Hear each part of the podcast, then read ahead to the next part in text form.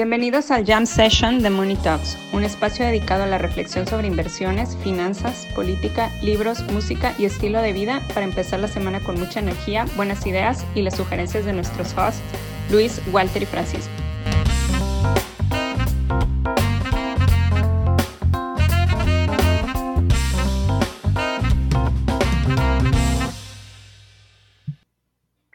Buenos días, muchachos. Este, buenas, buenas. ¿Cómo están? ¿Cómo estamos? Bien. Pues. pues aquí preocupados como todos por el clima, güey, y la sequía y el agua y todos vamos a morir. El típico viernes, ¿sabes? típico.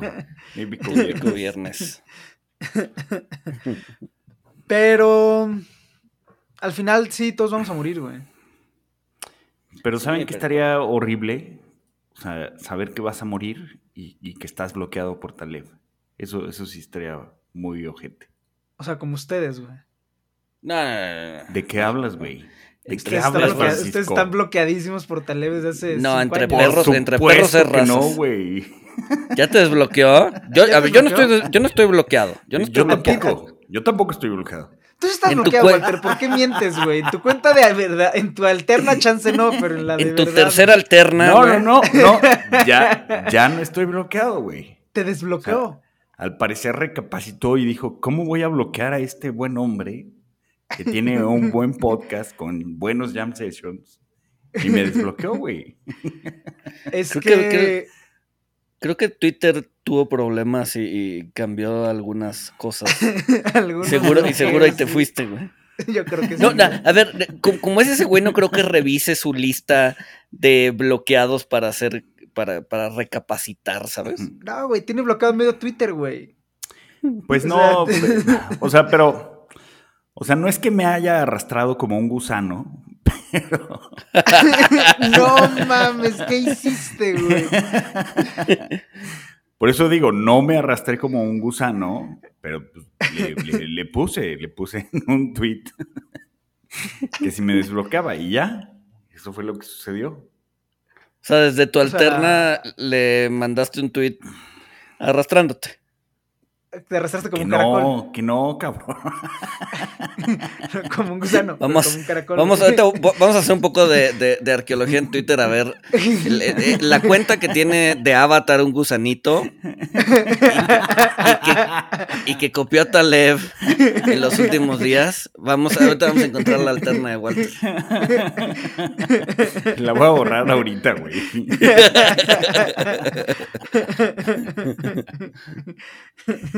Porque es, alterna, su, único, su único propósito era, era Taleb, ¿no? Sí, era para ver los, era para ver los tweets de Taleb que no podía ver en mi, en mi línea principal. en mi cuenta principal. Oye, pues hay un, pues un Taleb y Biden muy parecidos, ¿no? Perdonando a la gente, güey. Biden perdonando deudas y Taleb perdonando a, trolls en internet y a Walter, güey. ¿Por, qué, por, qué los, por, qué los, ¿Por qué los diferencias en categorías, güey? Trolls en internet, punto, güey. Pero, ¿tú, ¿tú, cómo ves lo de, la, lo de la deuda de Estados Unidos, Luis? ¿Tú, a, ti, ¿A ti qué te pareció la, el, el, anuncio de Biden de que tienen que, de que condonó deuda, güey? Pues habíamos, habíamos platicado, ¿no? En la semana que pues tiene tintas inflacionarias. A ver, eh, es que como que tiene, tiene varios ángulos, ¿no? Porque no, no, estaban pagando su, su, su, deuda por el tema de que, Trump les, había hecho un, un, pues un plazo ahí de, de, las había congelado. Gracias. Un plazo de gracia. Ajá, este las iba de, se supone que, que vencía ahorita en septiembre y estaban, como, como me decías, estaban intentando ver si la pateaban o la re, o, o, o, ya volvían otra vez a pedirles que pagaran. Este. Y pues al final del día pues van a pagar en lugar de patearla, ¿no? Entonces, pues en ese sentido sí podría ser deflacionario. Este, pero si de todas maneras si la dejaban vencer y iban a pagar más, pues es como menos eh, pues menos inflacionario, digo, es más inflacionario que el escenario en donde simplemente quitabas lo que dejaba Trump y listo, ¿no? No sé si me expliqué, es muy temprano, estoy muy... Sí, no, o sea, lo que pasa es que, o sea, lo que pasó con, con la deuda es, Trump en 2020 les hizo una, morator una, una moratoria, ¿no? Que nunca terminó. O sea, que, estaba, o que más bien estaba supuesto que terminaba en septiembre, ahora en la semana que entra. Y en esa coyuntura, Biden estaba que si extendía la moratoria, que si no extendía la moratoria, que si esto, que si condonaba, que si no condonaba. Y al final lo que hizo fue una reducción de principal, extensión de plazos, y entonces a nivel de flujo, la gente va a acabar pagando menos en el flujo mensual de lo que pagaban pre-pandemia. O sea, si tú pagabas 800 dólares, ahora vas a pagar 450 dólares. Y además la deuda estudiantil, que eso afortunadamente no ha pasado en el radar de la gente. Hay deudas estudiantiles en Estados Unidos que están topadas a tu ingreso. O sea, si tú pagas, o sea, si tú ganas, no sé, 50 mil dólares al año, no puedes pagar más de cierto porcentaje. Pero el problema es que se te recapitaliza. O sea, si no te alcanza para pagar el mínimo, se te va recapitalizando la deuda. Por eso hay gente que ya está jubilada y que siguen pagando su deuda estudiantil porque perversamente está, tener la deuda, sí, sí, sí, tener la deuda topada a tu ingreso te va, te va generando pues bola de nieve con las recapitalizaciones. Ahora, pero ese, pero ese, pero ese cap está, eh, o sea, evita que puedas hacer pagos mayores. Evita, ajá. O sea, si tú, si tú de repente te ganas la lotería, bueno, porque sería un ingreso. No, pero por ejemplo, si, si tu familiar te dice, oye, yo te pago la deuda, o sea, yo la liquido y me debes a mí a tasa cero y la fregada, no se puede. Puedes, ah, a ver, puedes, lo tienes que declarar ante el IRS como un ingreso extraordinario, pagar impuestos sobre esa donación que te dio tu familiar y ya después ya te arreglas tú con ellos y luego pues tu familiar se va arreglando con el IRS conforme le van conforme le va haciendo los pagos mensuales. Pero eh, eh, quitando ese escenario, eh, la única forma en la que te puedes quitar del income-based ah, arrangement es, pues, teniendo ascensos laborales, cabrón. Que es lo que te va quitando el cap de, de si puedes. Y eso ya lo quitó Biden, o sea, le recapitel. Eso, eso está abajo del radar, o sea, todo el mundo se está enfocando en, no, es que les condonaron la deuda, etcétera, pero. Y yo creo que está. Yo, yo no defiendo a Biden, yo creo que es una mala medida. Eh, y ahorita podemos, eh, también creo que los analistas están equivocados porque pues están hablando de un programa que cuesta 600 billón en una economía en la que el consumo representa 6 trillón. Pues no va a ser, o sea, claramente, o sea, no creo que pegue la inflación. O sea, mi, bottom line es creo que, creo que la gente no, no, no, no, no está dimensionando bien las magnitudes del programa. Creo que está mal por todo el tema de riesgo moral, etcétera.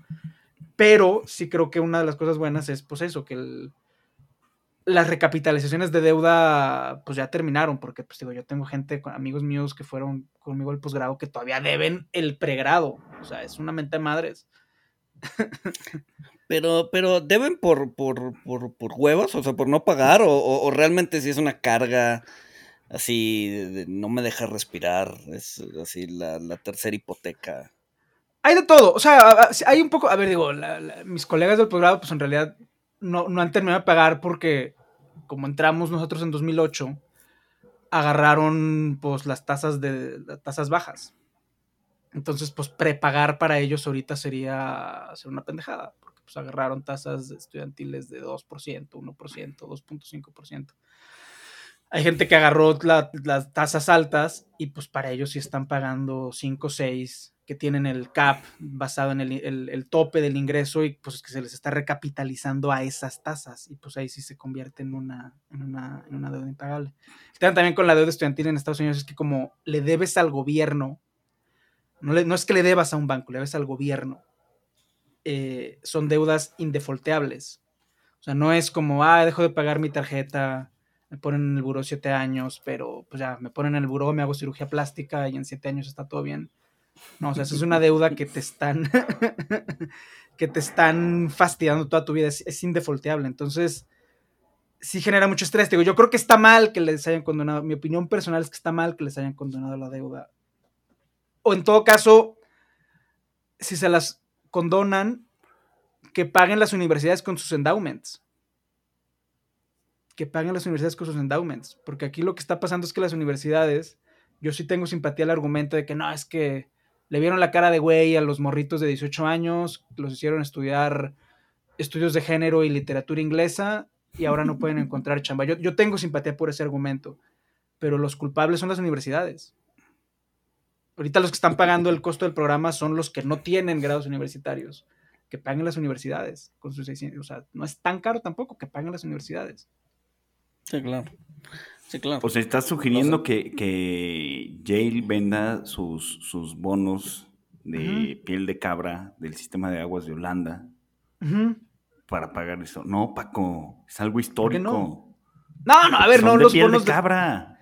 No, no los bonos de piel. de- Sí, no, no, a ver, los bonos de piel de cabra que sigan. O sea, y pues digo, el. Yale tiene una de las colecciones de arte de tablillas de arcilla sumerias más importantes del mundo, güey. Obviamente no quiero que. No, pueden ni mover eso, güey. Si lo mueven, se, se vuelven polvo, güey. No estoy diciendo que vendan eso, pero su endowment de, de, de Yale es de o sea, es- es- está en el orden de billions of dollars. O sea, no, no es que tengan que vender eso en específico, pueden vender un montón de. Digo, no pasó eso. Al final, la, la orden ejecutiva de Biden, pues es que se vaya el presupuesto general. Pero lo, lo justo, o sea, si, si tú quieres darle cierta orden de justicia a lo que pasó, pues es que las universidades lo paguen. El, el endowment de Yale al 30 de junio de 2021 valía 42 billions. Ahí está. Entre las Ivies lo pagan. O sea, que, Apoquine de 10 billions cada una. Eh, varía el estimado el costo. Yo lo que el más alto que he visto es 600 billion esparcido en 10 años. Con que las Ivy Leagues apoquinen de a 10 billion cada una, ya con eso salieron, cabrón. Oigan, y, sobre el tema de que... La idea es que pague el, el- la idea es que pague el, el- el average Joe, güey, con sus impuestos, Francisco. Así, así ha funcionado el mundo siempre. Pues no sí. lo cambies. Sí, o sea, si el average Joe pagó, pagó el rescate bancario de 2008, ¿por qué no va a volver a pagar esto? O sea, si, si, si creamos riesgos, si se crearon riesgos morales en 2008 con los banqueros, pues ¿por qué no crear con los estudiantes? Exacto, exacto, exacto, exacto. Oigan, ¿y creen que, creen que las universidades vayan a, a subir sus costos? Sí, siempre, güey. O sea, entonces sí va a ser inflacionario.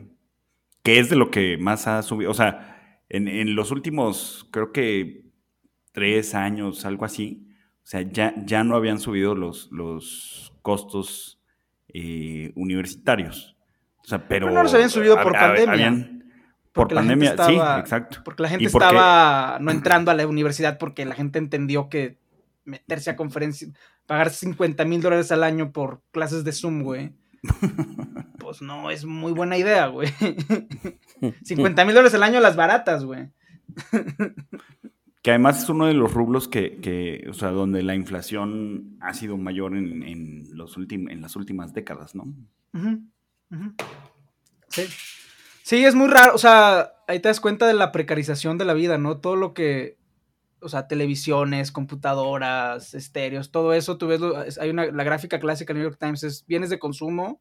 La inflación ha caído, en ha caído de esos productos. Pero todo lo que realmente te hace, pues, clase media, educación, servicios de salud, etcétera, triplicado, cuadruplicado, güey. O sea, aumentado por órdenes de magnitud, cabrón. O sea, sí es como una precarización muy interesante, güey. Precarización de servicios que te hacen clase media, pero, ajá, güey. Todos vamos a vivir viendo televisión y Netflix, güey. Exacto. ¿Para qué necesitas educación, Francisco? No la necesitas. Pues es, que, es que estos precios, pues no, güey. O sea, mi, mi chamaca va a terminar estudiando, ah, ser, siendo artesana o algo, güey. Sí, güey. Sale Sí, más sí, barato. Influencer. Sí. Exacto, güey. Ah, vi- vi- hace poco vi, vi, vi- vi- vi un, vi un mapa de eh, la gente, o sea, dividen Estados Unidos como en tres o cuatro zonas y la gente que quiere ser influencer en, en esas zonas, ¿no? Así como que en el en la parte del Pacífico, en el centro de Estados Unidos, Texas y aledaños. Y era así, el 50% de los chavos quiere ser influencer cuando sea grande, güey. O sea, 50%, ya todo. O sea, sí, la neta es que pues, no se requiere mucho para... Bueno, a ver, se requieren followers en, en- en Instagram, ¿no? Pues es que este, Es una generación, en la, o sea, yo, yo insisto, o sea, es una economía de lotería en la que estamos entrando, güey. O sea, estamos, o sea, se ha vuelto tan cara la vida que el mejor shot que tiene la gente de generar un patrimonio es criptoactivos, meme stocks, eh, intentar ser influencer de nicho, o sea, es muy... Es una generación que se está condenando, a la que estamos condenando pues a eso, a intentar loterías, güey, porque las otras alternativas cada vez son menos viables. Pero ¿por qué nosotros? ¿Por qué? O sea, el mundo, porque pues nosotros ya estamos pegándole a la cosa. ¿Quién condena a los jóvenes, los viejos, güey? por, si, por, si, el viernes no era, por si el viernes no era tan depresivo, Nos acaba de decir. Viejos. Ok.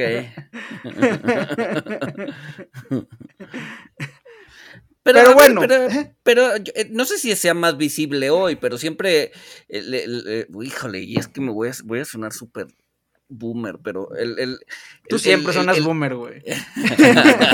normal, Más de lo normal. Qué raro, güey.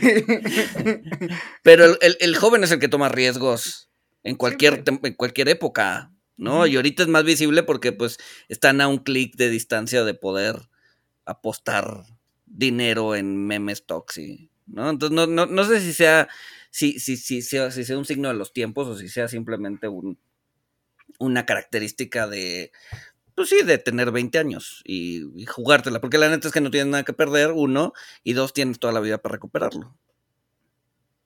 Si lo pierdes. Puede ser. O sea, y es verdad que, por ejemplo, Robin Hood y, pues digo, las propias redes sociales, pues han facilitado ese aspecto de tomar riesgos que antes no habían. O sea, antes a lo mejor la gente tomaba riesgos, pero pues como no había eh, redes sociales y no había, pues no sabías y como no había Robinhood, pues no podías porque hacer trades te cobraban muchísima lana y en el caso de México, pues ni podías, cabrón, porque tenías que ser cazabolsero. Puede ser. Eh, hay, un, hay un estudio que hicieron a finales de los 90, principios del, del, los 2000, que justamente decía a ver, no, no tanto de jóvenes y, no jóvenes, sino más bien eh, del el, hecho de poder operar desde tu casa, en, en, la, en el anonimato de tu casa, hace que tomes muchísimos más riesgos, ¿no? Eh, y, y, y, e importante la parte del anonimato porque pues antes tenías que levantar el teléfono, eh, eh, pues sí, o sea, decirle a tu broker, oye, ¿sabes qué? Me quiero meter en tal, tal acción y te exponías a que, pues obviamente, alguien te juzgara de no más que vas a, vas a comprar esa basura, este, eh, y entonces no lo hacías, ¿no? Entonces, eh, digamos que la toma de riesgos a partir del trading, pues sí, del trading digital de, en plataformas, la toma de riesgos hizo mucho más fuerte o se, o, se incrementó a raíz del anonimato que te dan pues, todas estas plataformas, ¿no? Que sí, eh, que si estuvieras operando en línea, digo, en, teléfono o presencial, son riesgos que no tomarías. Sí, pero también hay, otro estudio donde vieron que si tú ves que tus peers, eh, o sea, tus conocidos, tus vecinos, tus amigos, están tomando riesgos imprudentes, o sea, riesgos eh, estúpidos, pues tú también te, te, vas a animar, te vas a motivar a, tomar riesgos imprudentes. Entonces, o sea, creo que se conjuga con, la anonimidad, o sea, que ya no tienes que levantar el teléfono este, y, tu broker te va a decir que estás comprando acciones basura o shitcoins, eh, pero también con que pues ves en redes que, tus amigos, tus vecinos, o sea, y, no solo en redes, o sea, también interactúas con conocidos y pues ven que están tomando riesgos imprudentes, ¿no? Entonces, creo que se conjugó todo las redes sociales te, te, te, potencializan eso, ¿no? O sea, que antes no existían. O sea, antes igual tenías al vecino o al, o al, o al, amigo o al, o al, compañero de oficina, pero ahorita tienes a miles de desconocidos diciéndote, mira lo que estoy haciendo y, y, tú puedes ser igual que yo, ¿no? Sí. Sí, sí, que el problema no son tanto los desconocidos, son los conocidos casuales, güey. ¿No? Porque tu, amigo de tu amigo, tu vecino, pues sabes que está mintiendo. Por ejemplo, ahorita en la mañana, güey.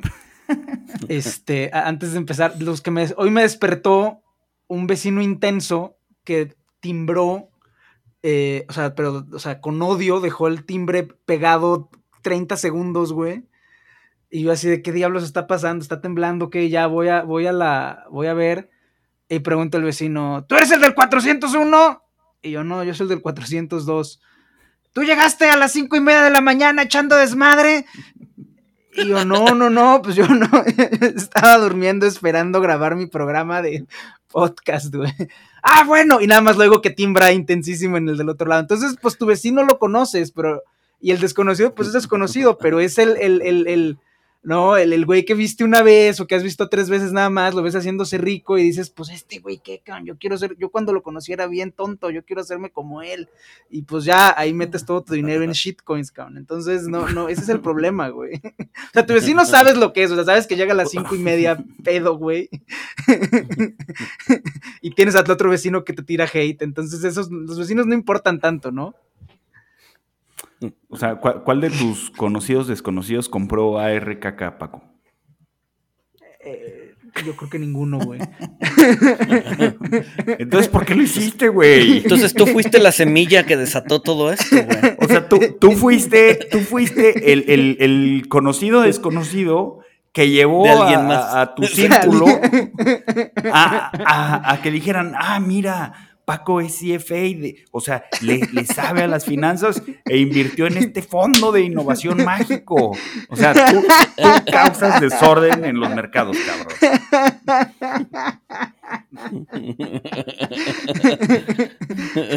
Ya se estabilizó el precio de ARKK, güey. Ahora nada más queda ir para arriba, güey. ya Ajá. para abajo no puede ir, Ajá. güey. Todavía le quedan como 45 Síguete dólares para irse para abajo. Pero mira, a ver, o sea, hay de innovación a innovación. Ve, por ejemplo, a la representante Pelosi, güey, que ya se hicieron públicos sus holdings de portafolio, güey. Y todo lo tienen tecnología, güey. Nvidia, Apple, Microsoft. O sea, no, no nada más es el insider trading lo que ha hecho rica Pelosi. Es que realmente es buen inversionista, güey. O sea, es una persona que cree en la innovación, que cree en el futuro, en apostarle a las compañías que... Ah, no, sí, pues si, si te están economía, financiando tus campañas y, y- y la legislación que tú vas a hacer va, va a favorecer o perjudicar a estas compañías, sí, sí, sí, claro que creen en la innovación. Me- me- no, no, no tengo duda. No, pero a ver, güey, o sea, una cosa es, o sea, sí, les, sí le financian las campañas, güey, pero, pues, varias, o sea, mucha gente le financia las campañas, pues es la Speaker of the House, cabrón, o sea, no, no, eh, no, o sea, recibe de varias personas y pues yo no la veo invirtiendo, no sé, en carbón, güey, o sea, tiene dinero metido en Tesla, güey. O sea, eso, eso eh, está, eso está mal del sistema político norteamericano, güey. Que estén recibiendo lana de gente. O sea, es, es, es un. Es un o sea, no, no está bien, güey. ¿no? Es, eh, sea- son intereses ahí mezclados. No, no, no, no está bien, no está bien. o sea, que sea como, como aquí que el INE les da lana a los partidos, güey. Pues Eso es lo- debería eso- ser eso es así, lo que ¿no? prefiero. O sea, ¿Tú hacer un pool. ¿No? Órale, no, yo no, güey. Yo sí prefiero. Pero es que entonces puedes, o sea, puedes empujar gente, o sea, eh, o, o- o- o hacer un cap, güey, ¿no? O sea, no te puedo dar más de 10 mil dólares. Sí, yo, yo creo que funcionaría más como, como, como un cap, ¿no? O sea, Creo que hay Sí, caps. O sea, la- creo que a nivel de persona hay caps. la, la verdad, o sea, no, no tengo idea y creo que voy a decir estupideces. O sea, pero seguro ustedes sí saben, o sea, co- cómo, funciona la, o sea, el americano. O sea, tiene, tienen caps en lo que se pueden gastar en, en- en jugadores, ¿no? O sea, o, o a los underdogs les dan un poco más de lana, algo así, ¿no? O sea, tienen, No, todos tienen reglas de... No, para- pero, para- pero, para balancear, ¿no? pero Walter habla del fútbol americano. Sí, sí, sí. Ah, del, del fútbol americano. Sí. Este. Sí, sí, hay caps. Hay caps de cuánto es lo que puedes pagar y de. O sea, sí, sí. sí, No, no, no, no, no puedes gastar más de cierta cantidad.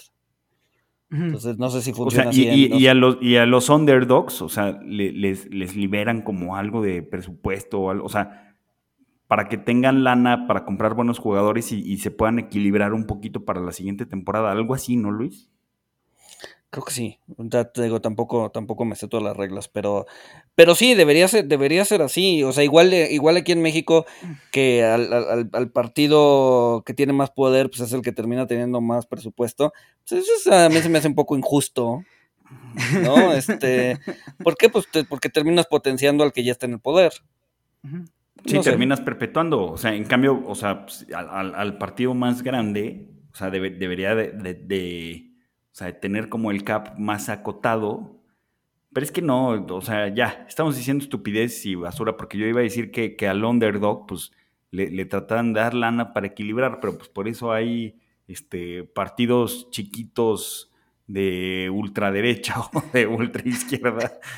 o de este, ultranarcos. Buscando, o sea, eh, o de, ajá, o sea, buscando, buscando esa lana, o sea, y viven de esa lana, o sea, no, no, está, está complicado. Miren, mejor ya vamos a dejar la, la política este,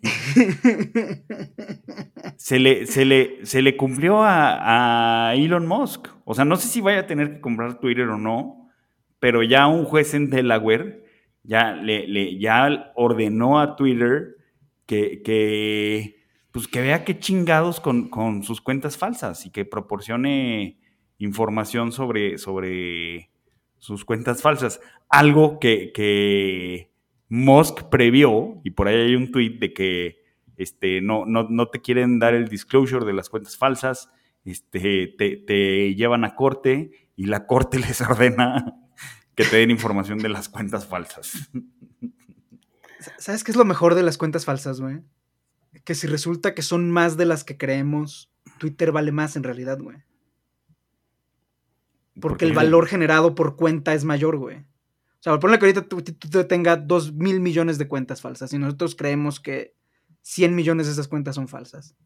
Pero resulta que son 500 millones de cuentas, por poner números al azar, güey. Entonces eso quiere decir que las cuentas verdaderas son menos y que por lo tanto las cuentas verdaderas generan más valor, güey. Por ende, Twitter está subvaluado, güey. No, pero ahí, ahí, ahí más bien el valor que aumenta es el de cada cuenta. Por eso pero no necesariamente el de Twitter, porque o sea, al ser una red social, pues lo que buscas es que haya más gente en ella y tienes un, digamos que un valor de network, un valor de red, eh, y si te quitan de las dos mil millones, te quitan 1500 millones, pues terminas con una red social pinche. Pero con mucho potencial, güey, porque resulta que tienes menos gente de verdad y por lo tanto, si trajeras a más gente de verdad potencializando todo lo que ya tienes, pues el valor de la compañía es mayor, güey. O sea, ¿qué, es lo que quiere saber Musk?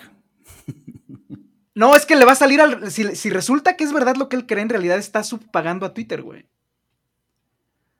Porque si cada. O sea, si cada cuenta ahorita genera 3 dólares, pero resulta que. Como hay más cuentas falsas de las que creemos, resulta que cada cuenta genera 4 dólares. Entonces está subpagando lo que cuesta Twitter, güey.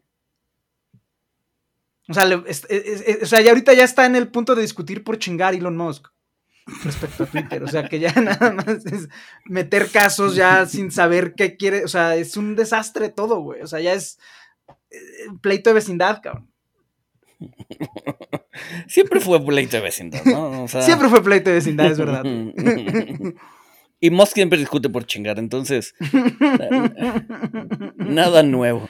No, de, hecho sacó hoy o ayer un tuit reafirmando que el, problema más importante que se va a enfrentar la, humanidad en los próximos años es la baja en la población en lugar del, del, tema de global warming, ¿no? Entonces, yo creo que va, va, a sorprender con un par de hijos en los próximos meses. Oye, qué bueno que hablas de el terreno. Eh, eh, el global warming lo va, lo va a solucionar él, güey, con sus coches impulsados por electricidad obtenida con carbón. No sé cómo. Oh, qué, bueno que, qué bueno que mencionas global warming porque la semana pasada nos tiraron hate porque en el episodio pasado que hablamos de sequías, eh, me llegó un comentario de, me parece sorprendente su capacidad de hablar de sequías por 30 minutos sin decir calentamiento global una sola vez. Entonces, ya, ya dijimos global warming dos veces, tres veces con esta, ya estamos cubiertos por el pasado, por este y por el siguiente episodio. Oye, pero, global warming, global warming, global warming, global warming, güey. Ya, cubiertos para el resto del año. Güey, ahora, ahora, ahora nos van a tirar hate de que estamos impulsando una agenda del global warming, güey. O sea, y somos la- aliados de Greta Thunberg. Sí, de Greta. No, Sí, está, sí, está sí, bien, está bien que nos tiren hate. O sea, eso sí, eso, eso quiere decir que, que estamos haciendo las cosas bien, ¿no? Este, como le dijo. Don Quijote a Sancho, si los perros Pues están ladrando es porque vamos pasando. Este, porque además también nos tiraron hate por, por hablar de deuda y los riesgos, que, que en el capítulo mencionamos un chingo riesgos, riesgos, riesgos. Este, pero nos tiraron hate y nos dijeron que este Muy negativo, ¿por qué no hablan de oportunidades? no, y que no mencionábamos los riesgos. O sea. sí. Pero bueno, pero bueno, me, me- me- me va quedando más claro lo, lo que dices, Paco, que este Instagram es para, para poner nuestra vida feliz y Twitter para ir a quejarnos y a tirar hate y desahogar. Está bien que las redes sociales estén segmentadas así, ¿no?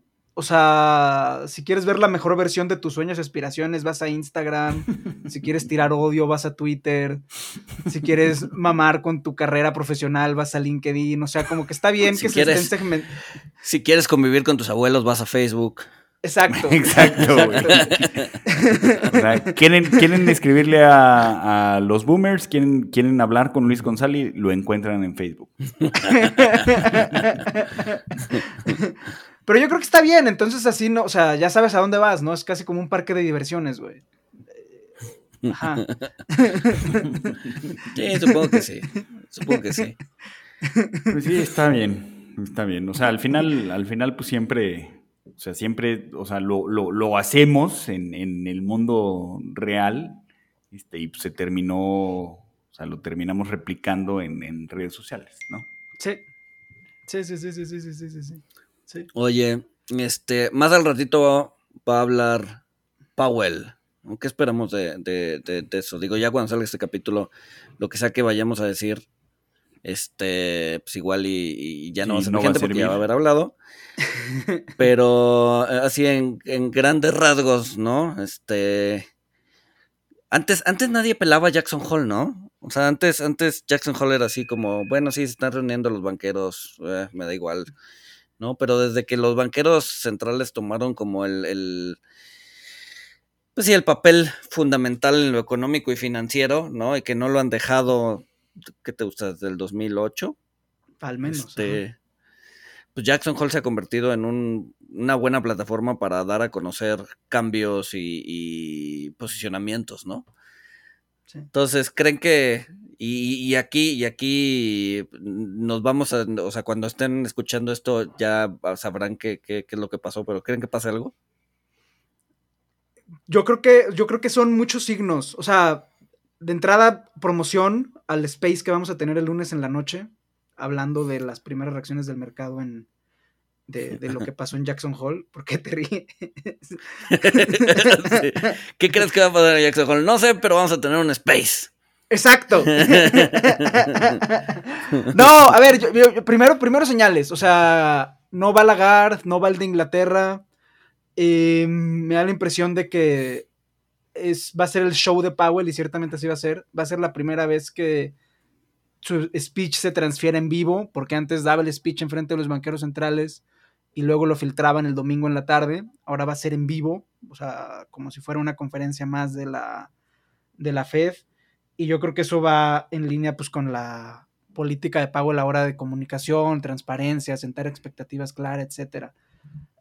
Yo creo que Powell, o sea, han sido muy, digo, yo creo que la Fed ha sido muy clara en su política de comunicación, por más que la gente diga que no, su política de comunicación es vamos a seguir subiendo hasta donde tope. Y me parecería muy raro que de buenas a primeras cambiara ese tono porque pues los altos del último mes salieron más o menos bien el mercado pues está apostando a que, el- a que van a seguir con ese tono también. Digo, pues esta semana las acciones van para abajo, todo va para abajo. Las apuestas se están poniendo en que van a subir 75 puntos base. El último que vi es 62.5 probabilidad por el market implied. Em, y vamos a ver, o sea, yo creo que Powell va a seguir en, el mismo tono. O sea, él ya está apostado en una ruta.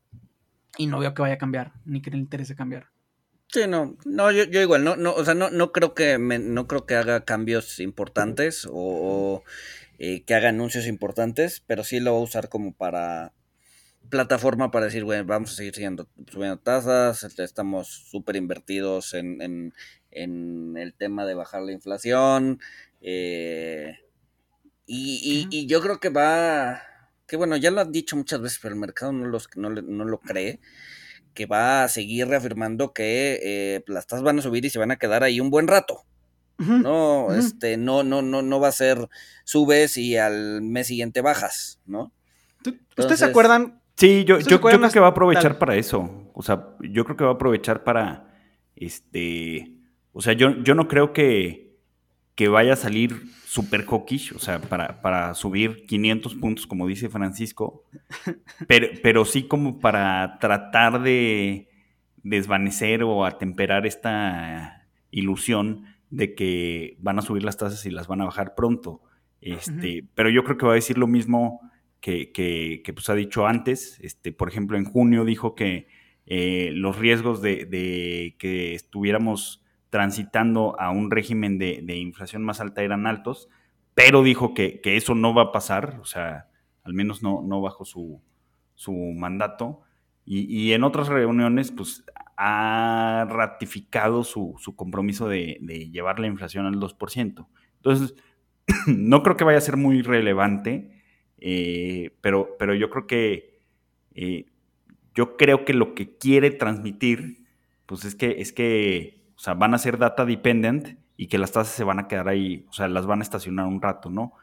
Un, tanto como para que la gente deje de pensar que eh, las van a empezar a bajar en 2023, ¿no? Por fíjate, ahorita, ahorita están poniendo eh, varios anuncios, bueno, no anuncios, pero sí varios como análisis de, de, gente que está esperando Jackson Hole y dicen, Jackson Hole va a ser un non-event, eh, va a ser más de lo mismo, este, y entonces es, eh, dado eso y dado la expectativa que se ha generado alrededor de Jackson Hole, pues es un evento de compra, porque pues va a ser más de lo mismo y, no va a decir nada nuevo. El problema es que lo que ya dijo, pues es, es, mantener tasas arriba y la fregada, pero el mercado no lo está creyendo y al parecer, según lo que están diciendo ahorita analistas, es, pues no le vamos a seguir creyendo si sale con el mismo, con, el, con, los mismos argumentos, ¿no?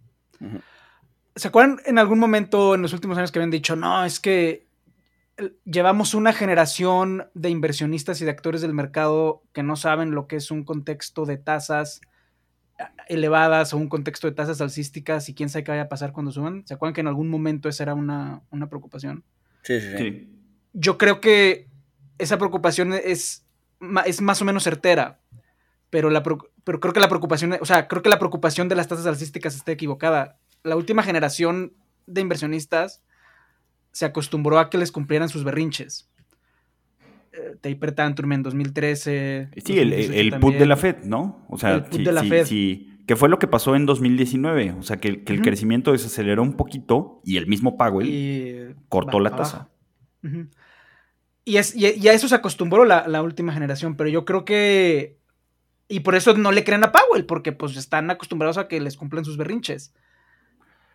Además, he, visto muchos, o sea, cada vez ya veo más análisis de que, o sea, si sí si, vamos a estar en recesión o estamos y nos vamos a enterar después, este, o sea, no, no es, no es por cuestiones, eh, digamos, fundamentales de, la economía, es por, pues porque ha, sido una de, los incrementos en tasa más rápidos en la historia de la Fed, o sea, sí por la, por la tasa, pero lo que mencionan es que, o sea, que, creo que esto es importante y esto seguro la Fed quiere que, se cumpla, como lo predicen los analistas, que el, nivel de desempleo no va a subir tanto en, la siguiente recesión, que a lo mejor la tasa de desempleo no sube como, en otras recesiones y sube 1% o 2%, que pues si ahorita estás en los niveles más bajos de ¿cuántos años, Luis? Pues prácticamente de los, desde los 50. Estamos a niveles prepandemia, este, y de ahí para atrás. O sea, o sea si, si, si, si, del 3,5 te sube al 4,5 o al 5, pues, pues no está tan mal, ¿no? Entonces, o sea, mientras el, pues sí, mientras esté destruyendo demanda y el desempleo no se, no se incremente de manera abrupta, este, pues, pues creo que no, o sea, va a seguir firme en, destruir demanda y bajar los niveles de precios, ¿no? O tratar de bajar los niveles de precios. Sí. Sí, lo que pasa también ahí es que, o sea, ahorita la, el tema del empleo también es que, volvemos a, o sea, mucha gente no está, o sea, no, porque una cosa es el desempleo y otra cosa es la tasa de participación laboral. Y creo que la tasa de participación laboral todavía está bajona porque mucha gente no quiere volver a trabajar porque por estos temas de long COVID y porque los empleadores están poniendo más ojetes con temas de eh, paternity leave, maternity leave, que lo están empezando a recortar. Entonces, a mí yo, yo siempre he dicho que el indicador de desempleo es un indicador mañoso porque pues tienes que ver la, la tasa de participación también. O sea, eh, si te fijas, el, empleo siempre lo miden sobre una tasa de participación, la, masa que está, la masa laboral que está activamente buscando empleo, que tiene empleo, pero tienes mucha gente que decidió, salirse del mercado y esa gente muchas veces no se cuenta y esa masa de gente ahorita pues sigue sentada o en sus stimis o regresaron a college a reeducarse o no quieren ir a trabajar o tienen ahí, eh, están capoteándola y es gente que va a seguir aguantando. Entonces también ahí el tema, y, eso está haciendo que los empleadores, para jalar a esa gente que está sentada fuera del mercado laboral, pues estén todavía con ofertas muy generosas de, empleo, etcétera. Yo voy a actualizar mi, indicador de Chipotle, ahorita que va a Estados Unidos, este, a ver, a ver cómo están. la gente se ríe, pero tiene cierta validez, güey. O sea, en el Chipotle que está al lado de la oficina, dale. Ah, no, no, es que nunca nos habías hablado de tu indicador de Chipotle, güey. No, es que lo subo en el. Lo subo a Twitter. O sea, en el Chipotle al lado. Hay un Chipotle al lado de la oficina. Y siempre ponen las condiciones con las que están contratando a los. A los. Pues a, los, a la gente que trae el Chipotle, a los empleados del Chipotle. Y en el último año había sido cada vez más generoso, ¿no? Entrada de 100 mil años. Eh, de 100 mil dólares, perdón. Eh, te pagan tu college y ahorita cae en septiembre a ver si todavía siguen poniendo esas, eh, ese letrero de cuáles son las los, los, los, beneficios que te están ofreciendo para que, para que entres a chambear un chipotle. O sea, cada, el último año ha sido cada vez más generoso y ahorita en septiembre lo voy a actualizar a ver cómo, cómo se ve. pues es que sí, o sea, eh, la, el número de vacantes por persona buscando empleo, pues es de, o sea, la última observación es 1.8. ¿no? Entonces, si yo estoy sentado en mis estímulos y, se me están acabando y digo, bueno, tengo que salir a buscar trabajo, el día que salga a buscar trabajo lo voy a encontrar. Digo, probablemente no el trabajo de mis sueños, pero, sí, pues, pues, dándole vuelta a hamburguesas, sirviendo haciendo burritos en el chipotle, cabrón. ¿No? este, pero de que puedo encontrar flujo, lo voy a encontrar. Sí. ¿No? Entonces, pues en ese sentido, pues está, está, este, pues sí, el mercado laboral todavía no está. Ahora, pero como dices, mucha gente pues va a estar regresando eh, al mercado laboral y, y, puede ser que en un momento venga una ola de ex retirados este, y ahí, y ahí veamos un, problema en el mercado laboral, ¿no? Sí. Pero, pero bueno, este, esta semana tenemos un chorro de recomendaciones, entonces no sé si pasar de una vez. Sí, ya de una este, vez. Pero pongan el space el lunes, lunes a las 8 de la noche. Vamos a analizar con lo que pasó en Jackson Hall. Va a estar muy bueno el space. Eh, y bueno, pues vengan. Hay que, hacer, hay que hacer algún recordatorio o algo, pero sí, el lunes a las 8. Eh, yo traigo un par. Bueno, empecé a leer un, un, libro que, bueno, medio les adelanté en la semana, que está bastante bueno. Es, un libro eh, que lo sacaron en 1968, si no me equivoco. Eh, que en esencia, eh, bueno, fue editado por el Colmex y fue a pedido de la Secretaría de Hacienda. o sea, la Secretaría de Hacienda pidió al Colmex que, sacaran el, el libro. es un libro escrito por Jan Basant, se llama Historia de la Deuda Exterior de México entre 1823 y 1946. La verdad es que está bastante bueno. O sea, a ver, se supone que el estudio lo pidieron, eh, se lo pidieron a tres personas y entregaron el estudio. Es un estudio un poquito más eh, denso, pero ya después Jan Bazant, que fue uno de los que hizo el, estudio, pues decidió hacer un libro un poquito más digerible para, el público en general y sacó, este, y sacó esta edición, ¿no? Eh, no sé si se consigue en físico. Este, yo lo, lo, lo bajé de, porque estaba libre en JSTOR. En JSTOR lo pueden encontrar. Eh, pueden bajar los capítulos. Eh, y la verdad es que está bastante, bastante interesante porque, obviamente dejan de lado como todos los vectores sociales, políticos, bla, bla, bla, bla, bla, bla, bla, y se enfocan solamente en la parte de deuda, deuda pública, este, externa, interna. Eh, y está, está bastante interesante, ¿no? Te da un poco la idea de cómo se estaba financiando México en aquella época. Muy, muy, muy interesante y gratis en internet. Ese era uno. Y. Entonces David no le atinó, porque David creía que te ibas a recomendar otro.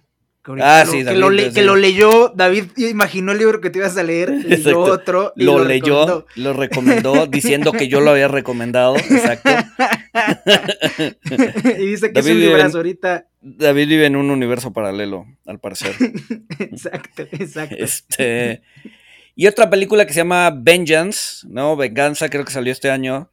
Eh, está, está, buena, es, es, una mezcla de humor negro, eh, crítica a la posverdad, eh, un poco de thriller. Este, está, interesante, ¿no? En esencia es un güey que tiene un podcast. Este, en, en, Nueva York, que no levanta y. Exacto, el tiran hate que no levanta y de repente eh, pues es, así como, o sea, se la pasa en Tinder y tiene citas y, ¿no? Eh, y una de las chavas con las que salió, eh, pues resulta que la asesinaron en algún lugar de Texas. y sus familiares le hablan para que vaya al, ¿cómo se llama? Al, velorio, porque según esto, pues, la chava estaba muy clavada con él y pues, se dedica a, o sea, dice, bueno, este creo que sería un buen, un buen podcast, ¿no? Un, buen mini podcast y entonces vamos a eh, intentar resolver el crimen, ¿no? Que, que, que, que de, la chava, ¿no? Entonces, pues e, este está, está interesante, está, está bueno, es humor negro, eh, una buena crítica a la posverdad, se los, se los recomiendo. ¿Está en Netflix o dónde la viste tú? No, no está, no, no, no, no no está en Netflix, tú la conseguiste, ya. Sí, la conseguí ahí, por otro lado. Ahí vemos dónde está. Oye, este, ¿qué te iba a decir? Este tema de la posverdad, ya se me olvidó. si me acuerdo les digo. Cualquiera que, cualquier cosa que ibas a decir, eh, seguramente era tu verdad, la respeto, Francisco. no, ya me acordé. Ya me acordé qué iba a decir. Ya me acordé qué iba a decir. Un podcast. Este año Tinder cumple 10 años. Parece increíble, pero Tinder lleva 10 años, claramente cambió la forma en la que la gente se está conociendo y apareando. Y hay un podcast muy bueno eh, analizando esos cambios. Es un episodio de un podcast que yo nada más oí ese episodio y bueno, ahí lo subimos a, a Twitter también. Pero bueno, Tinder 10 años, felicidades. Este, y bueno, pues este, nada más era eso lo que iba a decir. Bueno, yo, yo, yo traigo varias recomendaciones. Este, un par son, son musicales. Eh, recomiendo, eh, hay, un playlist en, Spotify de Hans, Hans Zimmer, eh, que pues bueno, o sea, lo, pueden buscar como This is Hans Zimmer. él hizo la música de, Inception, de Dune, de Interstellar, de Caballero de la Noche. Es, es, música instrumental, obviamente, pero me parece, me parece muy buena su música. Este, algunas algunas canciones y algunas películas este, pues, me han funcionado bien para, hasta para trabajar. Eh, y otra recomendación musical es eh, que también lo pueden encontrar en Spotify o en su canal de YouTube, es Marcin Patralek, seguro lo dije mal, pero búsquenlo, es un chavo que eh, toca la guitarra y lo, lo interesante es que pues ha tocado Beethoven, Mozart, Bach, eh, o sea, e, e, estas canciones, él, saca, saca los covers, eh, son, eh, pero en guitarra. O sea, lo interesante es que son, son en guitarra. No, no, sé si ustedes lo vieron, pero la verdad es que es una, es una pistola este, este chavo, un, verdadero prodigio. Y películas viejitas, pues, toca la de Stigma o Stigmata en Estados Unidos. Yo cuando la vi hace, pues hace muchos años ya, me gustó. Este, obviamente, pues en su momento, este, pues, le, pues ahí los colegios católicos decían no dejen que sus hijos vean esto, este, son estupideces y pendejadas. Este, pero bueno, este, como, como película, como una historia de, ficción, en su momento me, entretuvo, ¿no? Ok. Ok. Yo empiezo con las, con las de la audiencia, empezamos con las de David, eh, que nos recomendó dos libros. Dos libros leyó David esta semana. Están buenísimos, grandes libros. Lean los libros de David. Es, tiene muy buen gusto de libros. El primero es Thirst de Scott Harrison, eh, que habla sobre todo el tema del agua que hablamos la, semana pasada. Yo no lo he leído. Eh, ahí en el chat bilateral David me dijo que es para una visión romántica y optimista del tema, del tema de la problemática del agua. Y le dije, güey, yo no la voy a leer porque yo ya no soy ni romántico ni optimista, pero pues qué bueno que, que, encuentras razones para vivir. La segunda recomendación de David es, este, es otro libro, el que creyó que tú estabas leyendo, Luis, el de Edward Chancellor, que se llama The Value of Time, eh, que es sobre la historia de las tasas de interés. Entonces, este, muy buenas recomendaciones de David, léanlo, este, tiene muy buen gusto literario David. Majo la Escaladora nos recomendó una película que es este eh, los 14 8000, que es esta en Netflix, que es sobre alpinistas y escaladores, eh, que suben los 14 montes del mundo que miden más de 8000 metros sobre el nivel del mar. Y Un Mundo Feliz de Aldous Huxley, que creo que coincidimos ella y yo, que son la, la distopia más factible a la que se está acercando el mundo.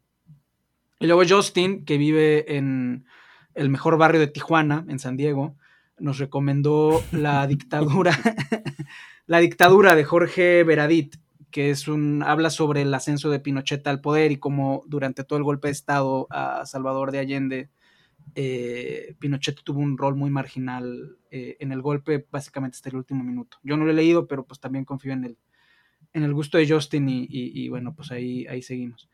Y las mías son, este, yo traigo dos, la película es este, The Prey, de Depredador, que yo soy fan de la saga, y creo que este es un muy buen, un muy buen spin-off de la saga. Eh, ahí también estaba intercambiando comentarios con un, con un colega en Twitter y también considera que es muy buen, que es muy buen, muy buena saga.